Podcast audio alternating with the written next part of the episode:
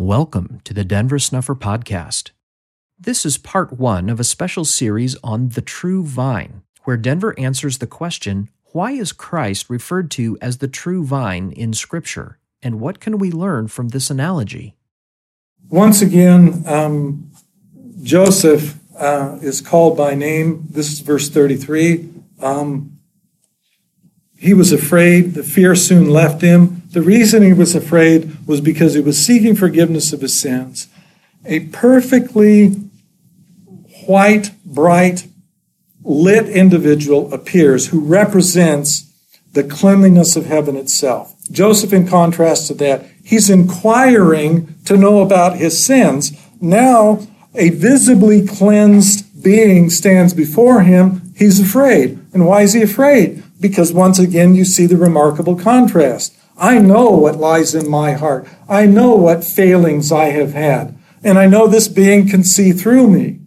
Therefore, I need something that will remove from me my fear. He called me by name. It's the same thing. Moroni dispels him by letting him know we have a brotherhood. We have a relationship. Fear soon left me. He called me by name. well, this is what we want to talk about. He's, he tells him about the, the stuff, the accoutrements that he's going to be handed in verse uh, you know 34 and 35. But then he gets in verse 36, and this is where, ooh, this is where we got something now.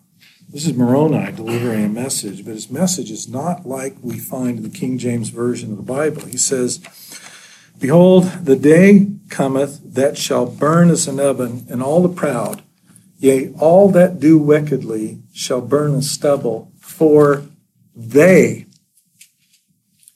they that come shall burn them, saith the Lord of hosts, that it shall leave them neither root nor branch root, branch, genealogical words. They that come, who are they? Again, he quoted the fifth verse Behold, I'll reveal unto you the priesthood by the hand of Elijah the prophet before the coming of the great and dreadful day of the Lord. He quoted the next verse differently. He said, He shall plant in the hearts of the children the promises made to the fathers, and the hearts of the children shall turn to their fathers if it were not so, the whole earth would be utterly wasted at his coming. Uh, we'll probably get this parsed about um, Spanish Fork um, in the coming year. Everything about this is telling you something that is remarkably different from where we find ourselves. The day is coming that will burn them. When? They that come, who neither root nor branch. This is genealogical. Elijah and the priesthood. We'll talk about that on another day. Children get planted in their hearts. Promises made to the fathers. Children's hearts turn to their fathers. There is so much in that that we need to pick apart. We need to understand, and we're going to go there because understanding this is understanding the foundation of Zion. The foundation of Zion consists largely in reconnecting the children as a consequence of the promises that were made to the fathers back to the fathers so that there might be a welding link that connects the children who are on the earth with the fathers who are in heaven, not your kindred dead that are in the spirit world.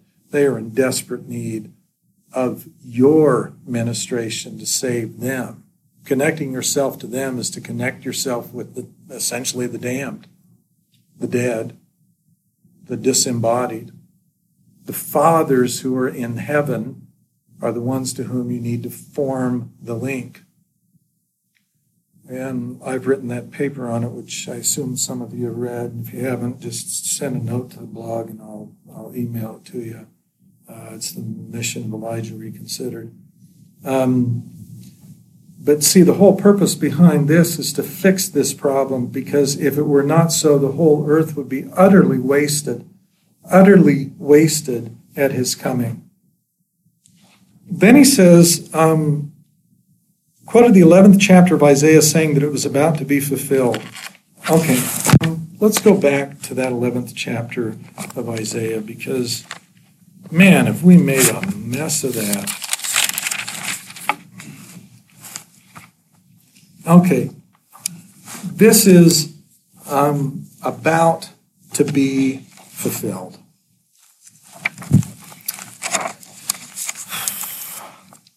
There shall come forth, this is chapter 11 of Isaiah.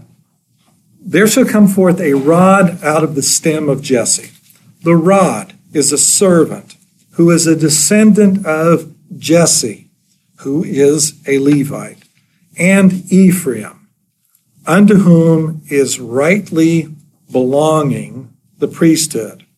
Um, keep your finger there on that 11 uh, chapter 11 of Isaiah and turn back to Doctrine and Covenants, section 113, and you'll see where um, these words are, are um, explained.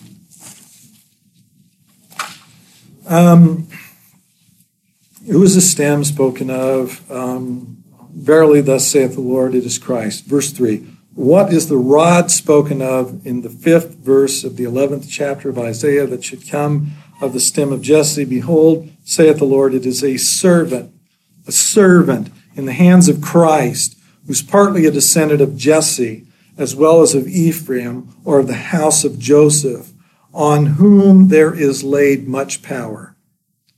Well, look, until you succeed, you failed. I don't care who comes along claiming whatever they want to claim. Until the work is done, you can't take credit for it. Period. There's all kinds of nonsense that circulates about ooh, who has the keys, button, button, who's got the button. Look, someone's going to do a work. When the work is done, you will know. Until the work is done, no one can be identified with a role. Period.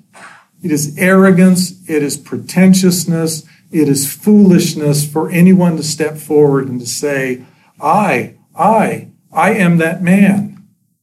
Do the work. Finish the course. Fulfill the covenant. You do that, you can take the name until you do the work, it's just noise. So there's going to come forth a rod out of the stem of Jesse, a branch shall grow out of his roots.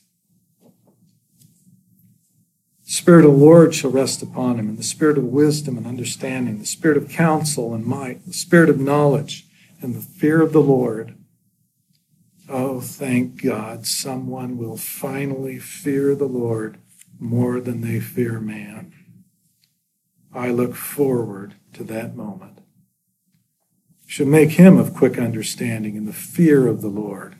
Should not judge after the sight of his eyes, neither reprove after the hearing of his ears, but with righteousness shall he judge the poor and reprove with equity for the meek of the earth. He shall smite the earth with the rod of his mouth in this context, it is the Word of God. And with the breath of his lips he shall slay the wicked, and the righteous shall be the girdle of his righteousness shall be the girdle of his loins. Faithfulness, the girdle of his reins. The wolf shall dwell with the lamb. The leopard shall lie down with the kid, and the calf and the young lion and the fatling together, and a little child shall lead them. These things are shortly to come to pass.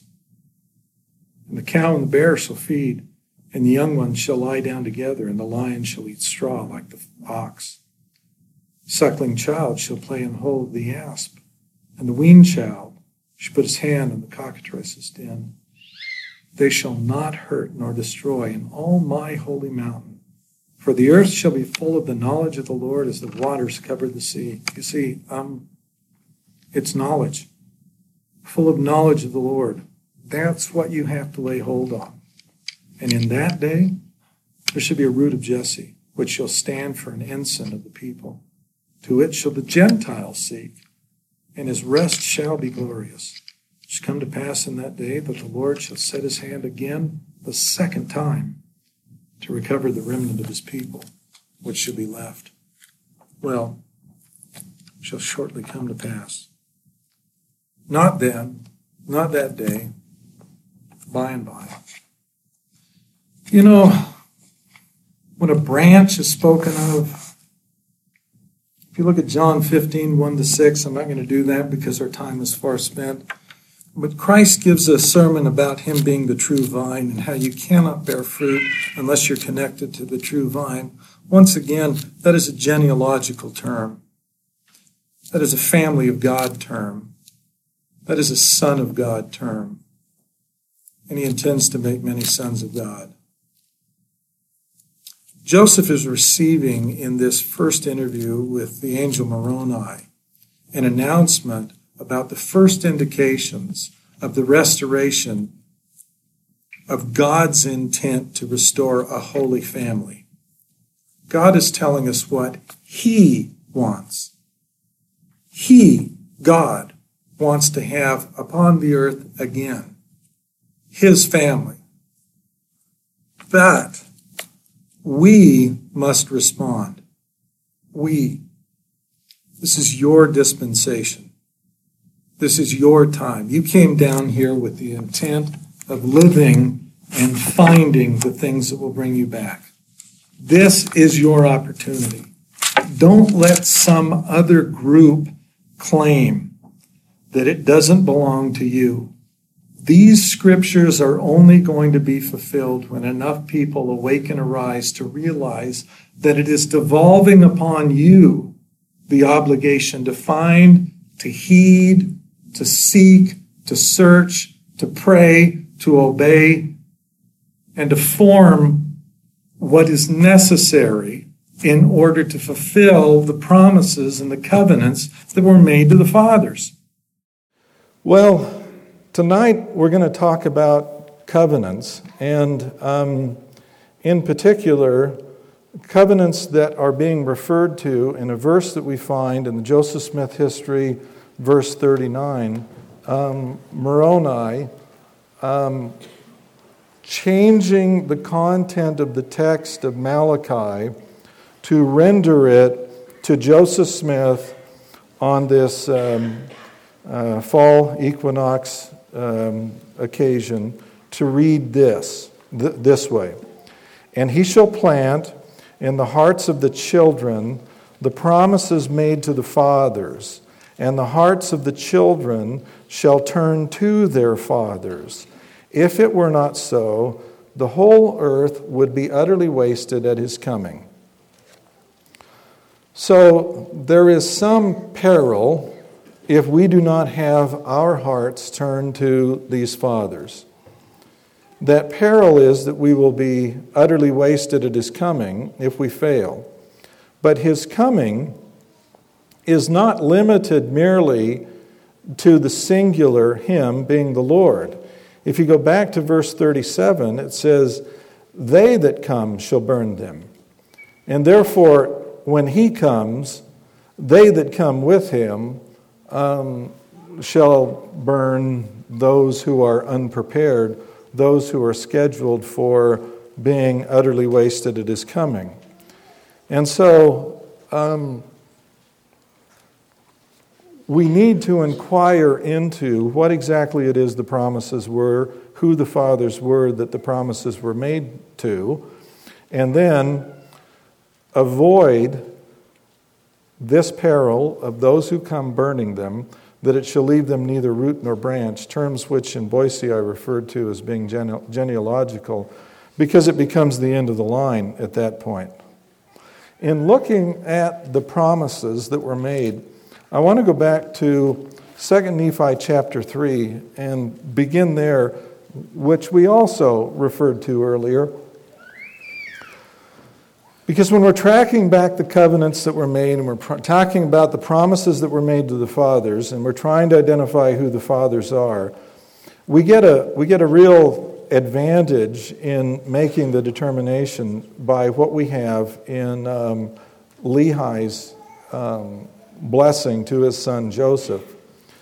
Beginning at verse 4 of chapter 3 of uh, 2 Nephi, uh, Lehi says, I am a descendant of Joseph, who was carried away captive into Egypt, and great were the covenants of the Lord which he made unto Joseph.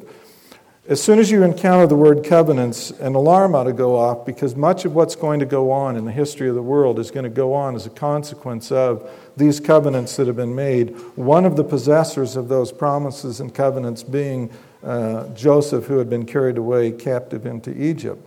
Wherefore, Joseph truly saw our day, meaning Lehi's day. And, and when Lehi is talking, he's talking about events that he believed that Joseph of Egypt had foreseen about what would happen in his own day.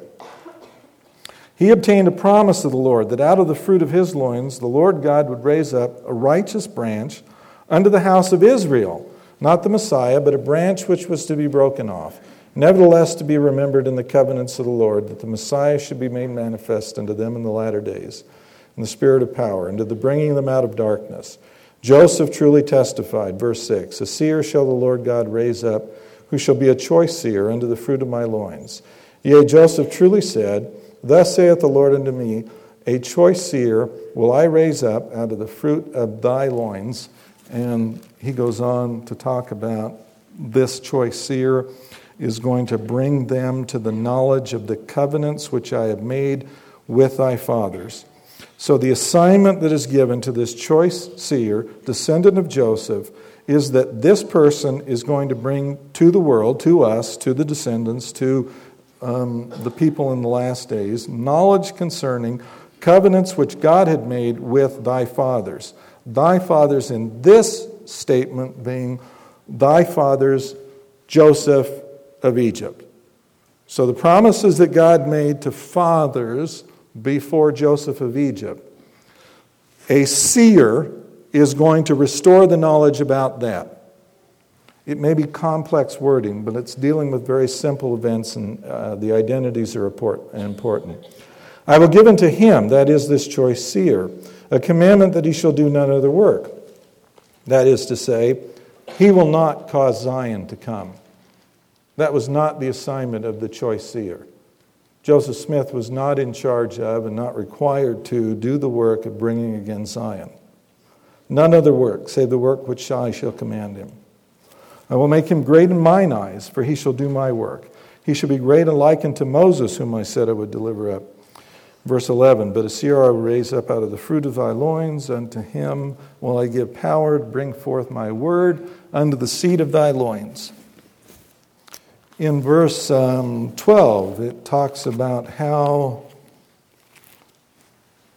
there's going to be this restoration of knowledge of their fathers in the latter days, also to the knowledge of my covenant, saith the Lord. Um, and then in 15 it says, His name shall be called after me. It shall be after the name of his father, after me being Joseph of Egypt. So the name should be Joseph. That will also be the name of his father. He shall be likened to me. For the thing which the Lord God shall bring forth by his hand, by the power of the Lord, shall bring my people unto salvation. And then he goes on and he tells Lehi, tells his son in verse 23, because of this covenant, that is the one that was done with Joseph of Egypt, he, the son of Lehi, is blessed. For his, the son of Lehi's seed, shall not be destroyed.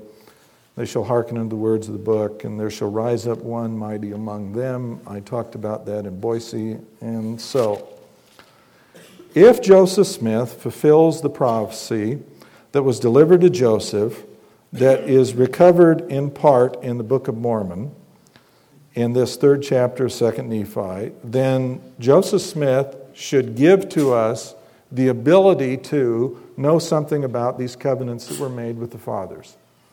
Well, We do not have to rely upon um, merely what we have in 2 Nephi chapter 3. Nor do we have to have the brass plates, as it turns out, because Joseph Smith restored the prophecy of Joseph of Egypt, and you can read it right now in the uh, Joseph Smith translation, beginning in Genesis chapter 50 at verse 24. It reads slightly different than Lehi's summation given, and Lehi's choice of what he um, adds in and what he selects out and what Joseph says uh, have some interesting things. It's, it's absolutely worth your time to study out all the differences and to, and to pick apart what it is that Lehi did because it tells you much about Father Lehi, what he chose to include and what he chose to pass over. However, for our purposes tonight, um, I want to look at what was said to Joseph that we find in the Joseph Smith translation, Genesis chapter 50, beginning at verse 24. Joseph of Egypt says, The Lord hath visited me, and I have obtained a promise of the Lord. This is what Lehi will refer to in his prophecy to his son Joseph as a covenant. Because when the Lord delivers a promise to someone, he delivers it by way of covenant. God is bound by his word. Therefore, when he delivers a promise, it is a covenant. I have obtained a promise of the Lord that out of the fruit of my loins, this is the covenant with Joseph of Egypt, out of his loins, the Lord God will raise up a righteous branch out of my loins. So that is talking about Joseph of Egypt one of the sons of Israel, one of the 12 tribes. And, now we're changing topics, and unto thee, whom my father Jacob hath named Israel. So this is not just the descendants of Joseph. This is all of the 12 tribes, raised up unto all of the 12 tribes a prophet not the Messiah who is called Shiloh. And this prophet shall deliver my people out of Egypt in the days of thy bondage. That's a covenant about deliverance to be had for all the tribes of Israel, not merely um, the descendants of Joseph. And it shall come to pass that they, that is all of Israel, shall be scattered again and a branch shall be broken off, and shall be carried into a far country. Nevertheless, they shall be remembered in the covenants of the Lord when the Messiah cometh, for he shall be made manifest unto them in the latter days. Now, when is that? Is it when he was resurrected and he appears in 3rd Nephi, or is the latter days some other time? in the spirit of power, and shall bring them out of darkness into light, out of hidden darkness, and out of captivity into freedom. A seer shall the Lord my God raise up, who shall be a choice seer unto the fruit of my, that is, Joseph's loins. Different topic, different person, different time frame. Thus saith the Lord God of my fathers. This is Joseph speaking. His fathers would include at a minimum Abraham, Isaac, and Jacob. His fathers in the plural. Unto me. So the Lord God of Joseph's father said unto him, A choice seer will I raise up out of the fruit of thy, that is Joseph's loins. He shall be esteemed highly among the fruit of thy, that is Joseph's loins. And unto him will I give a commandment, that he shall do a work for the fruit of thy, that is Joseph's loins, and his brethren, that is, other members of Israel. And he shall bring them to the knowledge of the covenants which I have made with thy fathers. Now we're beginning to have laid out in the restoration through Joseph Smith part of what it is that we need to know in order to avoid being utterly wasted. He, the seer, shall do whatsoever work I shall command him, and I will make him great in mine eyes, for he shall do my work. And he, that is Joseph of Egypt's descendant, seer, he shall be great like unto him whom I have said I would raise up unto you to deliver my people, O house of Israel. Him that he's going to raise up is Moses. Okay? For a seer will I raise up to deliver my people out of the land of Egypt. This is Moses. He shall be called Moses, and by this name he shall be known that he is of thy house, that is, O house of Israel. That's the house, not Joseph's, the house of Israel. For he shall be nursed by the king's daughter and shall be called her son. And again, so we're changing topics again.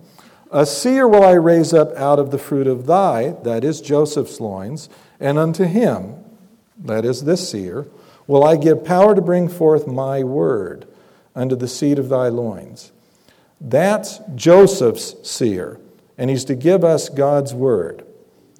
And then he goes on to say in verse 31 the fruit of thy loins, that is Joseph's loins, shall write, the fruit of the loins of Judah shall write, that which shall be written by the fruit of thy loins, that which was. Uh, um, also, that which shall be written by the fruit of the loins of Judah shall grow together unto the confounding of false doctrine, laying down of contentions, and establishing peace among the fruit of thy loins, a yet future event, and bringing them to a knowledge of their fathers in the latter days, and also to the knowledge of my covenants, saith the Lord.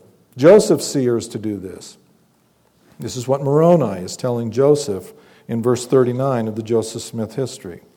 Out of weakness shall he be made strong in that day when my work shall go forth among all my people. The, all my people include all of the various branches of Israel, which shall restore them who are of the house of Israel in the last days. That's the objective to fix and reconnect the house of Israel, restoring them in the last days.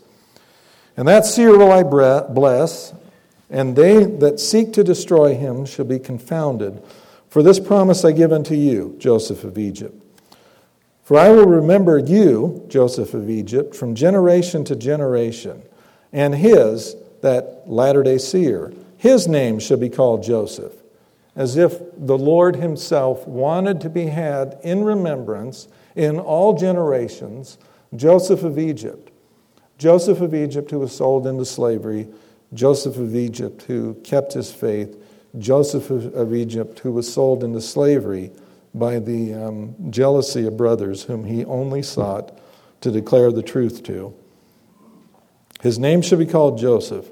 It should be after the name of his father, so his father should be that too. He should be likened to you, that is, likened to Joseph of Egypt. For the thing which the Lord shall bring forth by his hand shall bring my people unto salvation. And the Lord sware unto Joseph that he would preserve his, Joseph's seed, forever, saying, I will raise up Moses, and a rod shall be in his hand, and he shall gather together my people. He shall lead them as a flock. He shall smite the waters of the Red Sea with his rod. He shall have judgment. He shall write the word of the Lord. He shall not speak many words, for I will write unto him my law by my finger of mine own hand, and I will make a spokesman for him, and his name shall be called Aaron. It shall be done unto thee in the last days also, even as I have sworn. So the Lord to Joseph is swearing. It is from this text that Father Lehi lifts out what Father Lehi lifts out in order to um, write what he composes in 2 Nephi chapter 3 in the patriarchal blessing he gives to his son Joseph. Um, the names Joseph and the son named Joseph, commending to the mind of Lehi uh, attention to this very material that we've just looked at. And so, if the seer of the last days, who was responsible for completing this assignment and fulfilling this uh, foretold opportunity is Joseph Smith, then through Joseph Smith, we should be able to say, we can learn something about knowledge of covenants, covenants that were made with the fathers And the seer will do none other work. He will have power to bring forth God's words. He will restore knowledge of their fathers.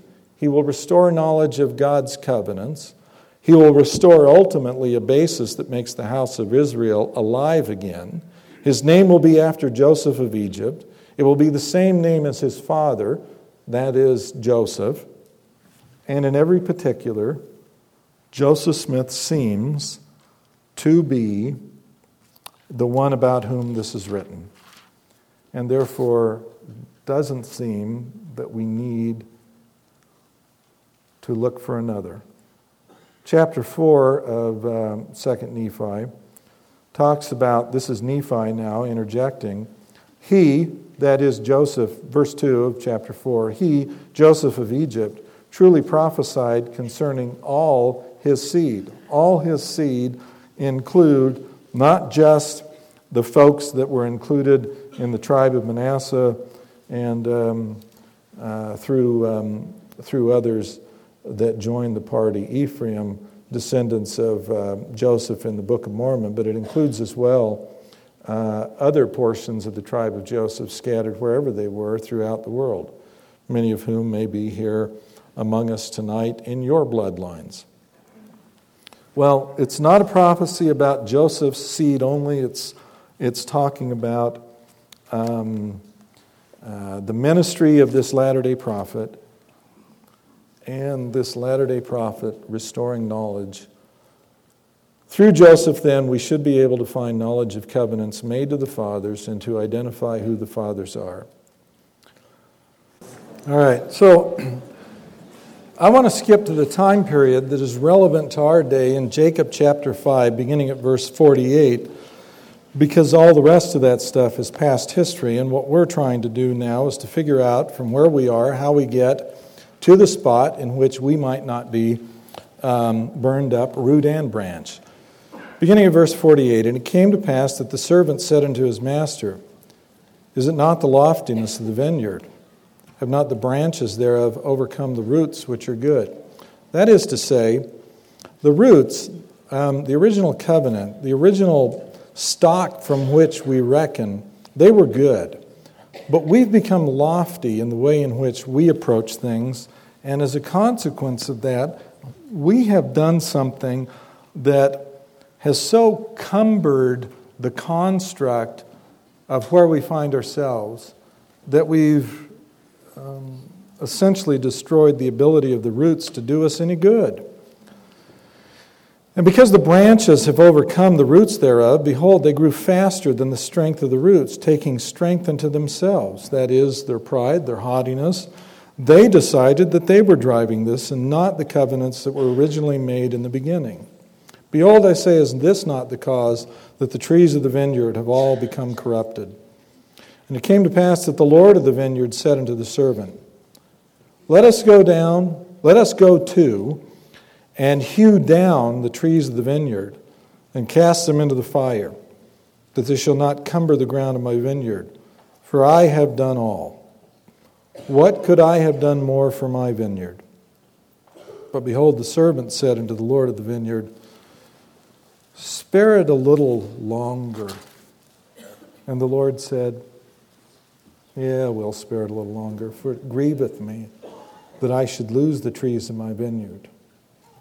See, the Lord, despite the fact that he can't think of anything else that he's left undone in all of his preparations, and, and it is only that, it is only his preparations. Um, go to Doctrine and Covenants, section 19 and look at what it is that the Lord did for us in the atonement. In describing what he went through in verse 19 of section 19 of the Doctrine and Covenants, the Lord says, Glory be to the Father, I partook and finished my preparations unto the children of men. That's what he did. And he has finished that. He finished his preparations. But 20 now is us. Wherefore I command you again to repent, lest I humble you with my almighty power. That's us. He's done his part. What more could he do? Well, The only other thing he could do is rob us of our agency. And he's not prepared to do that because our existence then would come to an end. Because without the freedom to choose, we don't have existence. Therefore, what more could he have done? But it does grieve him that he's going to lose the trees of his vineyard. Wherefore, the Lord says, Let us take of the branches of these which I have planted in the nethermost parts of my vineyard. It's where we find ourselves. And let us graft them into the tree from whence they came. That is, let's restore the covenant, or at least make it possible for it to be so. And let us pluck from the tree those branches whose fruit is most bitter. That's coming. And graft in the natural branches of the tree in the stead thereof. And this will I do, that the tree may not perish, that perhaps, perhaps, on the off chance that, that without the ability to control the outcome, that depending upon what you decide to do, perhaps the Lord may preserve unto himself the roots thereof for mine own purpose. That is, some of the promises that were made back to the fathers that their seed would not be utterly destroyed might be fulfilled. Perhaps. How great a number is required in order for the Lord to vindicate his promise? It's not numerosity, it's never been about a big volume. It's the quality of the salvation. Because if you can save but one, what you have saved is infinite and eternal. And therefore it continues on forever. Behold, the roots of the natural branches of the tree which I planted whithersoever I would are yet alive. Those promises remain. They are still in play. What the Father promised what the covenants that were established did remain in play. It is yet possible for the Lord to vindicate everything that has been, has been given. Wherefore, that I may preserve them also for mine own purpose, I will take of the branches of this tree and I will graft them in unto them. This is the process by which the house of Israel is restored, not in the way that you mass produce, but in the way in which some rise up and lay hold upon that original religion that belonged to the fathers, that came down from the beginning that existed one time, that is to exist again. Yea, will graft into them the branches of their mother tree, that I may preserve the roots also unto mine own self. Notice the word mother appears in there too. The mother tree. When they may be sufficiently strong, perhaps they may bring forth good fruit unto me that I may yet have glory in the fruit of my vineyard. And then they go through things. Verse 61 call servants that we may labor diligently with our might in the vineyard, that we may prepare the way, that I may bring forth again the natural fruit. That's the whole purpose of the endeavor. And when they call servants in order to help them, the labor of the servants is confined to trying to make the vineyard finally produce fruit again. Verse 62 Let us go to and labor with our might this last time. For behold, the end draweth nigh. And this is for the last time that I shall prune my vineyard. He tells them again in verse 64 the last time, for the end draweth nigh. And if it so be that these last grafts shall grow and shall bring forth natural fruit, then ye shall prepare the way for them that they may grow. Again in verse 71 For behold, this is the last time that I shall nourish my vineyard, for the end is nigh. The season speedily cometh. If you labor with your might with me, you shall have joy in the fruit which I shall lay up unto myself against the time which soon which will soon come. And it came to pass the servants did go and labor with their mights. And the Lord of the vineyard labored also with them. Because the Lord, in the last effort, is not going to leave the servants that he sent unattended to by his ministration. This is why, in the verses we've been reading, in every location we've been at, we find the personal ministry of the Lord Jesus Christ direct, immediate, and involved. He continues to remain personally in charge of what is going to happen. But as it begins to happen, they have to sit back and watch. Because the question isn't, is the labor um, any less, any well prepared, any less capable, any less complete? The question is, what are the branches going to do? You can, you can minister all you want to the tree, but the tree has to respond sometimes to what they view as offensive pruning, offensive digging, offensive conduct of cutting and moving and grafting, and saying, What you have here is error. What you have here is a bundle of false tradition that will damn you. You can plant the doctrine, you can restore the truth. You can have the prophet Joseph Smith declare to you that he wants to be held to account for every word of the testimony that he delivers to you in a canonized set of Scripture. But if you decide that you're going to throw that away and you will not allow it to graft in and inform you about the nature of God and the nature of the religion that God is seeking to deliver to you, then the ministration and the pruning and the care does not result in fruit. It simply results in a rather damaged vineyard, continuing to produce precious little other than what is suitable to be gathered in bundles and burned. The loftiness of the people. Grafting is to restore, to reconnect, to return. Or, in other words, to plant in the hearts of the children the promises made to the fathers and the hearts of the children shall turn to the fathers. That's what Moroni said.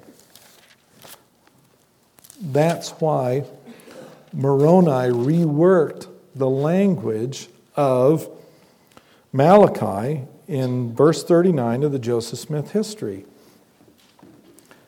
He shall plant in the hearts of the children the promises made to the fathers and the hearts of the children shall turn to their fathers. The work has been for one purpose. Joseph Smith began it, and he laid out all of the information necessary for you to be able to identify who the fathers are. And he laid out all the information necessary for you to be able to identify what the covenants were. And now, the question is are we able at this point to preserve the roots, which is the Lord's purpose, by producing fruit in our day?